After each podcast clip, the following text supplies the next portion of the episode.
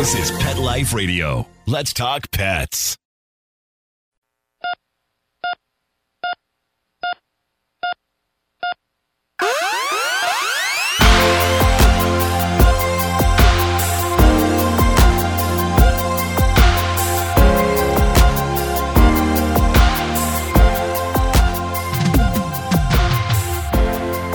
Welcome to ER Vet on Pet Life Radio. I'm your host, Dr. Justine Lee, and I'm an emergency critical care veterinary specialist and toxicologist. Thanks for joining us. Today, I'm really excited to interview Dr. Ruth MacPete, also known as Dr. Ruth, the pet vet. And today, we're going to be talking about allergies, wanting to be a veterinarian, children's books, and so much more. We'll be right back after these messages.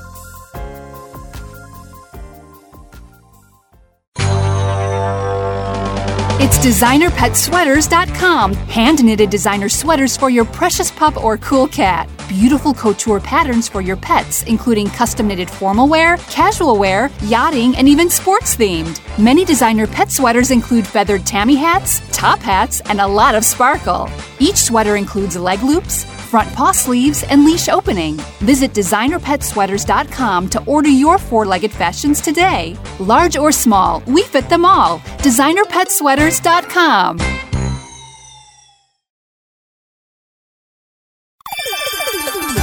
Let's Talk Pets on PetLifeRadio.com.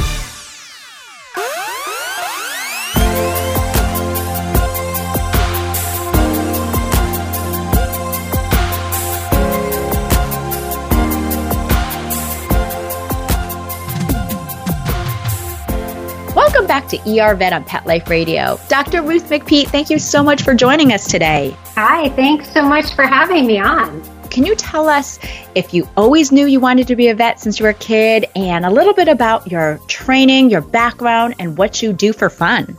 Well, I am a veterinarian and I have always wanted to be a veterinarian since I was a little kid. I always dreamed of being a vet. Um, I always loved animals. I was fortunate enough to grow up in a household uh, full of cats, dogs, guinea pigs, hamsters, gerbils. I even had chinchillas and a duck. My mom actually volunteered at an animal shelter when I was a little kid. So I was fortunate enough to be able to come with her.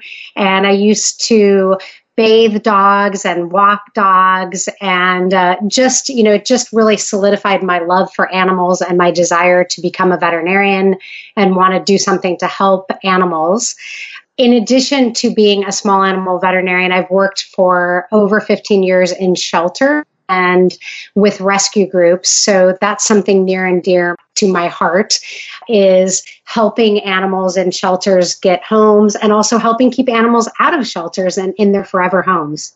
I know shelter medicine can be really hard. It can definitely take an emotional toll. I know that as vets, we volunteer, we work with shelters to help minimize and reduce any kind of pet overpopulation. Um, do you mind telling us how you got into TV? And maybe you can give a little bit of background about how we met and what shows you've been on, and tell us a little bit about your book.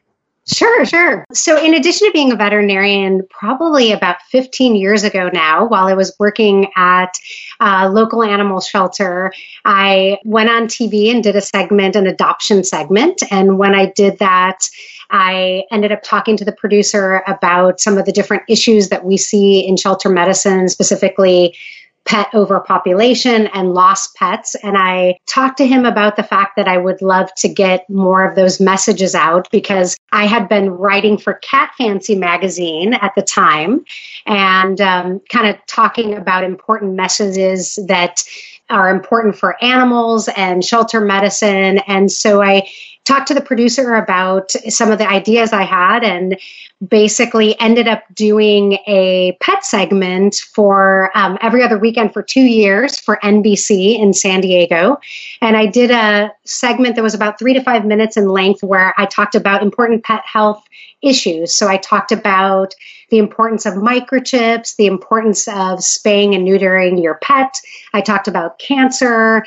I talked about uh, numerous pet topics that that I thought were important because one of the things that I found in my career in veterinary medicine very early on, and especially working in shelter medicine, was I found that people want to do the best they can for their pets. They love their pets, they want to care for them properly, they want to do everything they can. But sometimes when people sometimes people don't know what the right thing is. And so what I found a lot of times is animals that end up in shelter, a lot of times it was a matter of a misunderstanding or a lack of knowledge that people adopted a dog that wasn't the right fit for their family and had they had a little bit more information about some of the breeds or the activity levels of some of the certain types of pets or breeds, they would have made a different decision.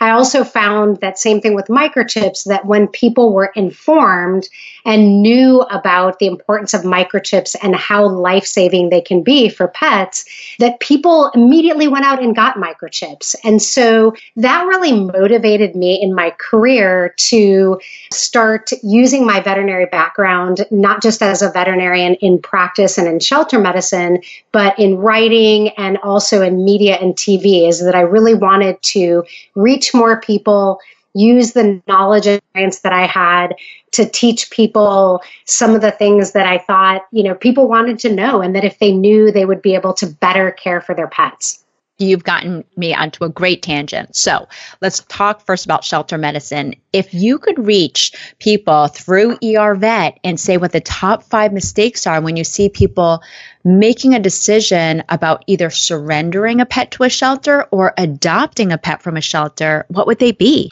Well, I think one of the, the biggest things that I see is that people pick a pet and they need to think about for their family, they need to think about first the activity level. So if you're talking about a dog, if someone decides that they want to get a dog, they need to think about the activity level of their particular family. If you are a runner and your family likes to run and you are going to run with the dog all the time, then there are certain breeds that are going to be perfect for that. So Vizslas and Weimaraners, as you know, Justine, are super active dogs. They love to run and they obviously would be a great fit for a family like that. If you are a family that is not active and you want a dog that's going to sit on the couch and cuddle with you and, you know, isn't going to have to go for long walks or log runs and it's really going to be kind of a lazy couch potato dog, then there are breeds for that too. So bulldogs are a great dog. English bulldogs cannot be walked very long. They are not super active dogs. They are perfectly happy to just sit around around with their owners on the couch and hang out. King Charles Cavaliers are also another breed that are perfectly mellow dogs that like to sit in the house. So these are things that I ask people to always think about before you rush to a shelter. Think about kind of the activity level that you want in the house. The second thing that I think is a really big important one is also grooming and care and maintenance for that pet. So if you're looking for a pet that's going to be very low maintenance and you are not willing to groom a dog or have a dog professionally groomed monthly, then you shouldn't pick a dog that has a long coat and is going to need to be maintained. So, one of the things that I see a lot, sadly, in shelter medicine is we see little tiny white fluffy dogs like Maltese or Shih Tzus that we see that somebody gets and they take that dog and they put it in a yard and they expect it to be a dog that lives outside and not gets groomed. And unfortunately, as you know, these dogs their hair will grow. They will get very matted if someone is grooming or grooming them and maintaining their coat. And they're really not meant to be an outdoor dog. So, again, it's really important that people think about what you're looking for. If you want a dog that's low maintenance, then pick a dog with a short coat that isn't going to have to be groomed regularly. That said, I also recommend that people think about medical conditions and different needs that that pet may have. So we were talking about bulldogs, but bulldogs require a lot of maintenance. These guys, a lot of times, have facial fold dermatitis or skin infections in the fold. They need to be groomed regularly, even though they have short hair, because a lot of times they will get, like I said, skin infections. So these are dogs that usually people that have them have to be willing to wipe their face, clean their face, use different products to help keep their skin in good shape. And a lot of times they're also prone to ear infections. So they you need to be aware of that. Cocker Spaniels are another breed that are very prone to ear infections. So, again, it's something that I recommend people look at the breed, or if you're getting a mixed breed, you know, you look at what are the main breeds in that mix and kind of know what you're getting so that you don't set yourself up for something that you're going to be disappointed in or not able to maintain, which is one of the reasons that people return them to the shelter. And they're shocked to find out that it's 65 to $80 each time to groom. And you have to do that once every six to eight weeks. So they don't think about the long term yes. costs. What are some Absolutely. of your other hints or mistakes to avoid when adopting a cat or dog from the shelter? Well, again, I think, you know, so it's, I think it's definitely figuring out kind of what you're looking for in your home. And it may not be a dog. So, you know, I always recommend people think about cats. Cats make wonderful pets. Uh, I currently have seven in my house three that are mine and four that are fosters from the shelter right now. But cats are obviously easy, they're easier for people to maintain. So if you have a busy life and you know, pre COVID, if you're outside of the house all the time and you don't have time to walk a pet or you live in a small apartment, definitely think about getting a cat because they are wonderful companions and they're a little bit easier to care for than a dog in that you don't have to walk them. And I know you know because you have cats too, Justine, but they're, you know, they're great pets. And so I always recommend people think about a cat and, you know, if a dog may be too much for them right now. Dr. MacPete, you bring up a great point. A lot of people will adopt cats. And I think the important thing to recognize is when we adopt or rescue, it's for a lifetime. And so most people don't think, I may have this cat for the next two decades. So, really important to consider if you are thinking of adopting an animal and you're not sure if you're allergic, please take the time to spend a lot of time with a pet, whether or not it's at your friend's house, whether or not it's pet sitting them for a little bit just to make sure you and no one else in your household is allergic. Now, I will say I wrote a recent blog about this new diet that is out there, and I'm really excited to hear about this one. But this is a diet that Purina released, and it's called LiveClear. And it's basically a diet that when you feed it to your cat and you get them used to it, this is a diet that once you feed it consistently, it is shown to reduce allergies or the FeLD1 allergen that cats shed in their saliva and in their fur by 47%. So this may be an option to think about when in doubt. You can buy this over the counter, but talk to your veterinarian about it. I also agree. I'm a huge advocate of cat and dog ownership, but remember, it is for a lifetime. Please make sure it's a breed that fits your lifestyle. Please make sure you're not allergic because this breaks our heart whenever we see pets being returned to the shelter. Dr. MacPete, anything else when it comes to shelter medicine that you want to let us know about? No, I think you really, I mean, I love what you said, Justine. I think the big thing is that people really just need to think before you pick an animal. Make sure you think about size. You know, is it the right size dog? Is it the right breed or type of dog for your family based on activity, based on grooming? Size matters too in terms of, you know, fitting in your house and make sure you have the budget. You know, that includes their supplies as well as their veterinary care. You know, these are just things to think about and allergies, like you mentioned, because we do see unfortunately that people make impulsive decisions and they get an animal and it is heartbreaking to see it returned. And it's so sad for the animal as well. And so i really recommend that people you know think and really you know i have a blog too about choosing the right pet on my website that people really think about that and do their research and kind of figure out what's going to be the right pet for you and take the time to meet that pet and make sure it's the right decision for you and your family Thank you so much. We'll be right back after these messages from our sponsors.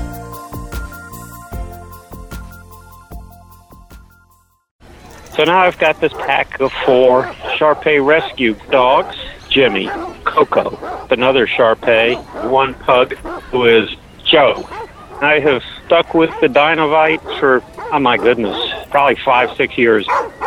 D-I-N-O-V-I-T-E dot com. People remark on really how well my dogs look, what beautiful coats they've got. I tell them, yep, they get a regular diet of Dinovite with every meal. Dinovite is nutrition. All I have to do is say dog food. It's a pandemonium. They can be half asleep and they're up and thrilled. She just looks that whole squeaky clean. You don't need to wait until a problem presents itself. It's far better to keep the dog happy and healthy at all times. Dinovite for life. You won't believe how happy your dog will be. People do ask how they get Dinovite. I tell them I get my Dinovite from D-I-N-O-V-I-T-E dot com. Let's talk pets Let's talk pets. on Pet Life Radio. Pet Life Radio. PetLifeRadio.com.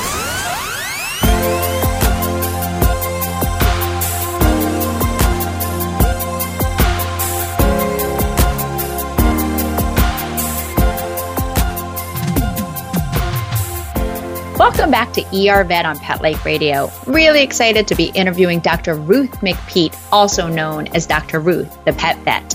What we've been talking about is rescuing or adopting animals from shelters or how to pick the right dog or cat. And so Dr. Ruth's been leaving us with some tips. This is especially important because I've been really excited, and I'm sure Dr. Ruth has been too, that because of COVID-19 pandemic, what we're actually seeing is people are working from home. And as a result, a lot of animal rescues have run out of pets, which is amazing. They've been foster they've been adopted. So this is fantastic news. I will say just from seeing my neighborhood, I'm seeing dogs being walked so much more because people want to get out of the house. Now, we're going to talk about allergies with Dr. MacPete, but before we begin, I wanted to ask you a few questions. A lot of people are worried about separation anxiety once people start going back to work. Do you have just two or three tips that you could leave us with when it comes to helping minimize separation anxiety as we prepare to resume normal life and no longer social distance? Yes, I do think, um, like you said, it's it's going to be hard for pets when we all go back to work, and so it is going to be really important that people kind of do that slowly with their pets and um, get their pets used to it. This is where you know it's going to be really important if your pet is going you know, five walks a day that before you go back to work, you kind of get them used to shorter walks and less frequent walks. You also want to make sure that your pet has plenty of toys and start getting them. The, the best advice is really to kind of go slowly and, and realize that your pet may be sad, they may be destructive. If you have a pet that starts being destructive, that's where having a crate may be helpful as well. Doggy daycares are going to be very helpful for people too because so many pets are going to be so used to having us around to play with that they may not be happy when we go back to work.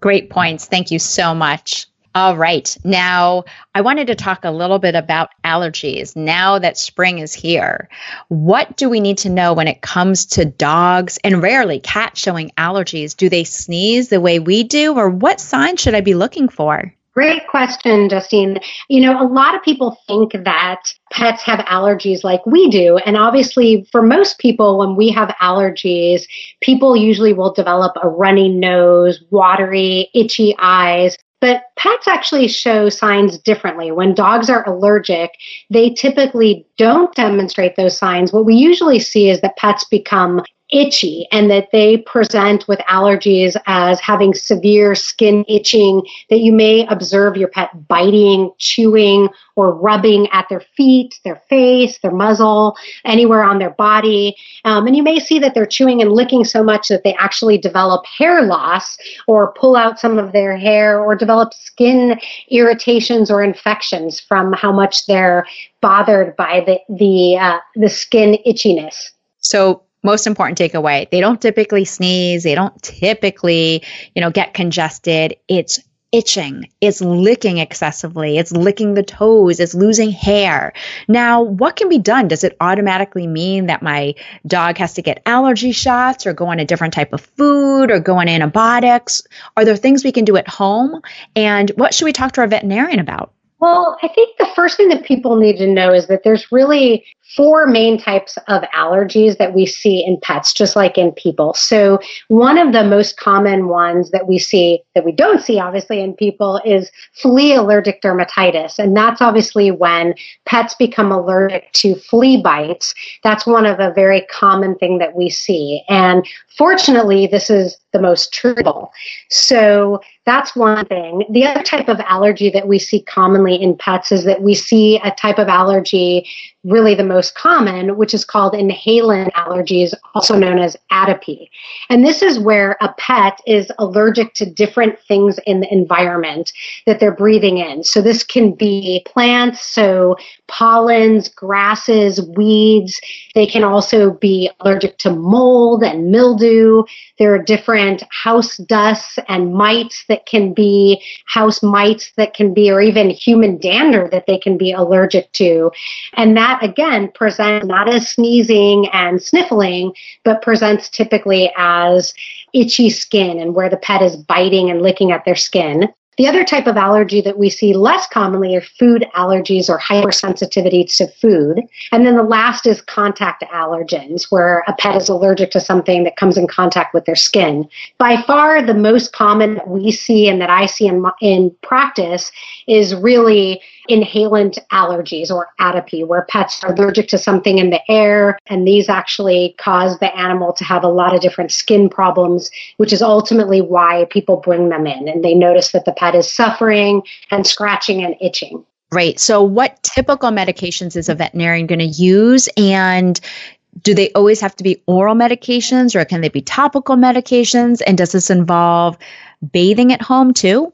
Yeah, well, the treatment obviously varies depending on the severity and the type of allergy. So typically, if the animal has a mild allergy, obviously, if it's flea allergic dermatitis, again, you want to immediately speak with your veterinarian about getting them on a safe, effective flea product, which thankfully there are tons of. But if it's not, if it's atopy, then you want to speak with your veterinarian about what can be done. And again, if it's an animal that has mild allergies, there are things a lot of times that we can do at home. So that can help. You know, bathing can help them. Frequent bathing something that can actually help because of the fact that it removes the bathing, rinses out the allergens that are on the coat that then get absorbed into the coat. So, certainly picking a great moisturizing shampoo to bathe them is one way that can help. If your pet has already a lot of irritation or an infection, then your veterinarian is going to require things or recommend that you put your animal on medication. And this may be antibiotics, oral antibiotics if they have an infection already. It may be a topical antibiotic and anti inflammatory spray.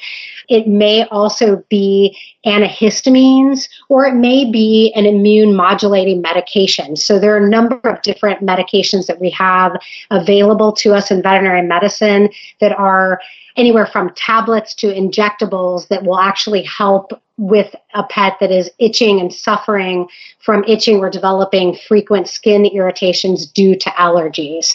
So, again, it just kind of depends on the level of their allergies. If an animal has year round severe allergies, the other thing that we recommend a lot is that people actually look into doing allergy testing with their pet. So, what this involves is either doing blood tests or intradermal skin testing to actually identify the offending allergens. Once those are identified, then the animal is usually put on desensitization therapy, which is injections that they get to actually help them desensitize their immune system to whatever they're allergic to. But a lot of times people think that they're going to do allergy testing and find that their pet is allergic to one thing and they can therefore rip out the wool carpeting in their house and get rid of the allergies. Unfortunately, with pets, just like humans, usually animals with allergies are not just allergic to one thing. What we find when we do these allergy tests, either through blood or intradermal skin testing, what we find is that they're usually allergic to a number of different things. So they're usually allergic to several different types of grass, Bermuda, ryegrass. They're allergic to some of the tree pollen, eucalyptus, aspen. They may also be allergic to house dust. They actually have human dander on the allergy profile. Sometimes they're allergic to us, believe it or not. So they end up being allergic to a lot of different things. And so that's where the only way to rectify that is going to be to do desensitization therapy or the shots basically to help the pet with hyposensitization or also called desensitization therapy. So that's again for animals that have chronic problems. Those same animals, not everybody does allergy testing. Sometimes people will just empirically treat the animal with, again, antihistamines or medications, again, oral or injections that, again, help modulate the animal's immune system so that they're not so itchy. I think the key thing to keep in mind is most of the time, if it's severe enough, your dog can potentially get really severe infections really quickly. And people with long haired dogs who've ever had to deal with a hot spot before know that. Within just a few hours, there can be a really severe moist dermatitis and infection. So I end up seeing this a lot in the ER. And I always say, when in doubt, always have one of those funnel hats at home. Make sure your dog is bathed and groomed during the summer in really hot locations, if your dog is predisposed to these moist dermatitis hotspots, I don't actually recommend that your dog spend a lot of time outside. And not to be gross, but I do occasionally see maggot infestations from that. There are definitely a lot, lot of things you can do. Some dogs will have underlying yeast infections or bacterial infections, and they'll need treatment for that. But with antimicrobial resistance, we're really trying as veterinarians to try to use topical medications when indicated. Now, Dr. Ruth, I know that you came out with a shampoo line. I just got it and I haven't tried it on my dog yet, but it smells so good. I actually want to try it on myself. So tell me a little bit about Vet Derm Solutions.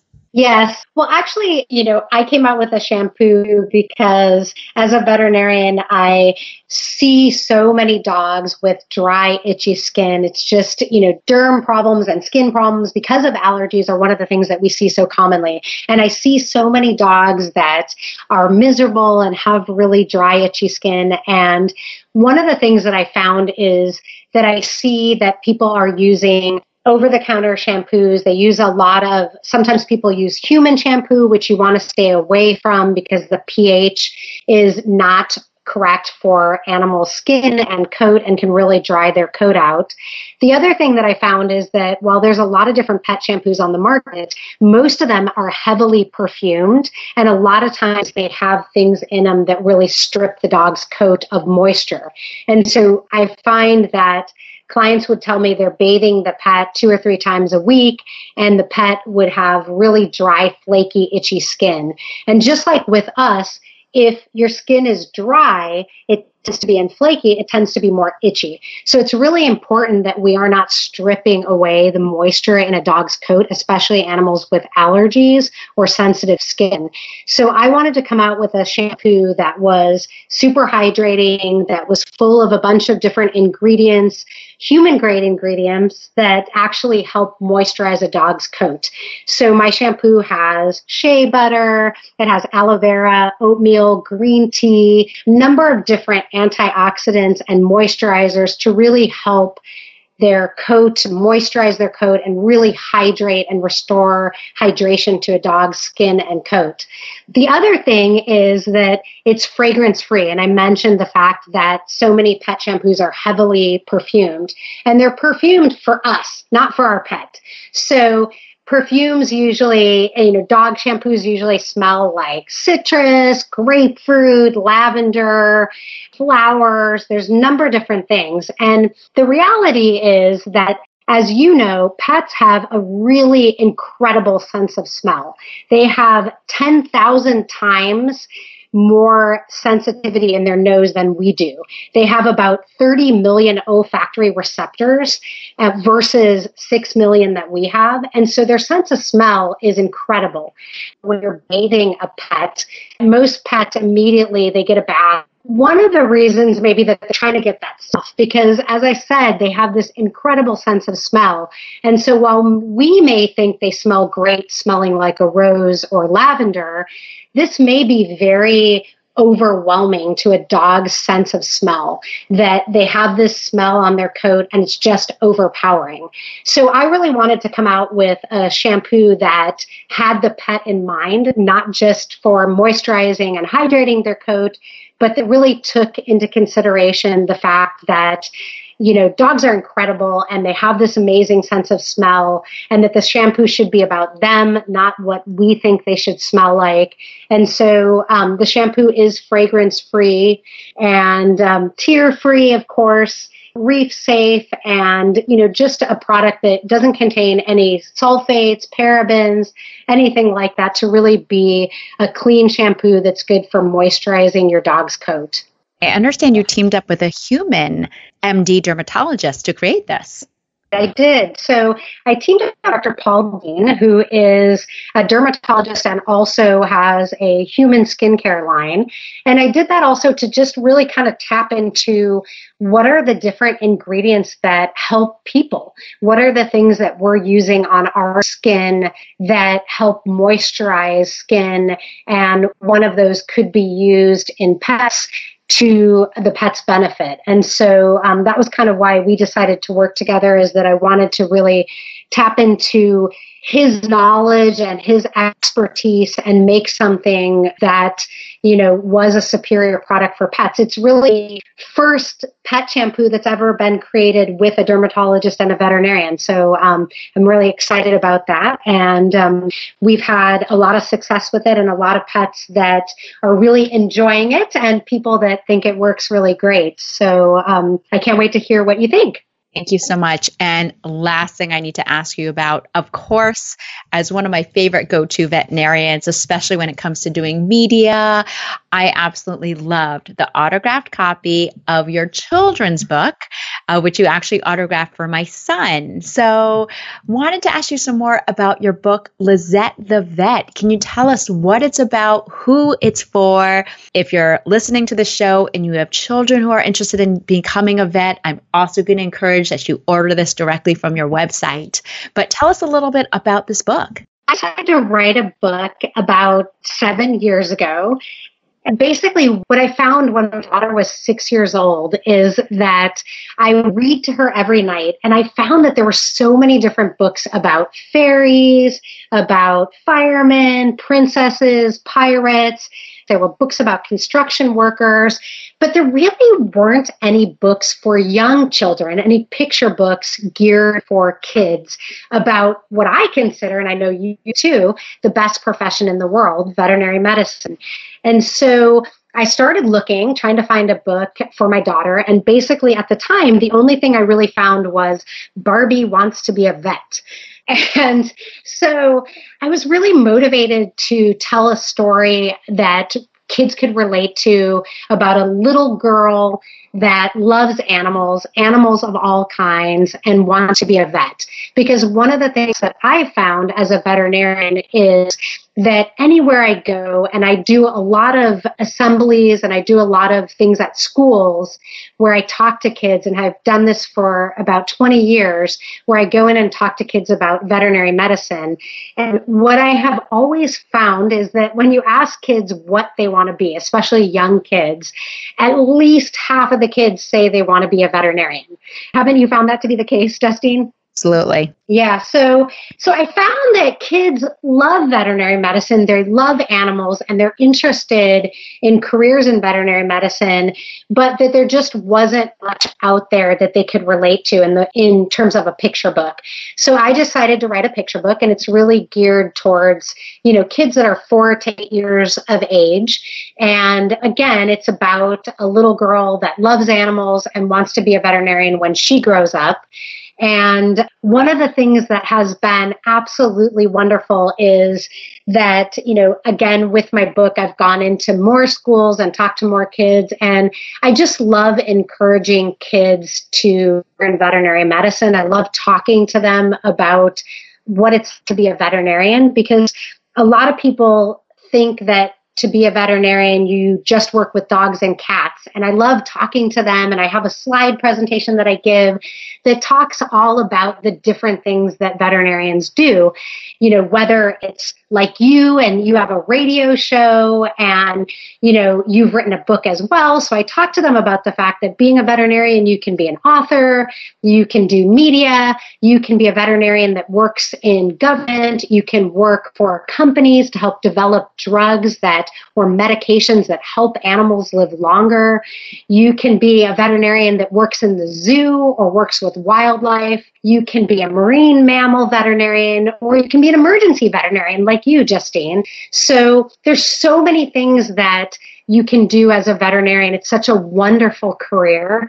And I love talking to kids about all the different facets of veterinary medicine and things you can do.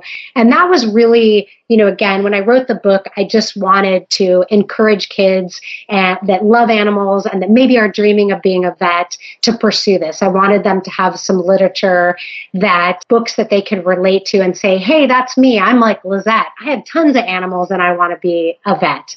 I love it. I still work at a specialty clinic one to two days a week, and it's really cute. My three year old always says to me, Did you work on rattlesnakes today? I'm like, No, no rattlesnakes.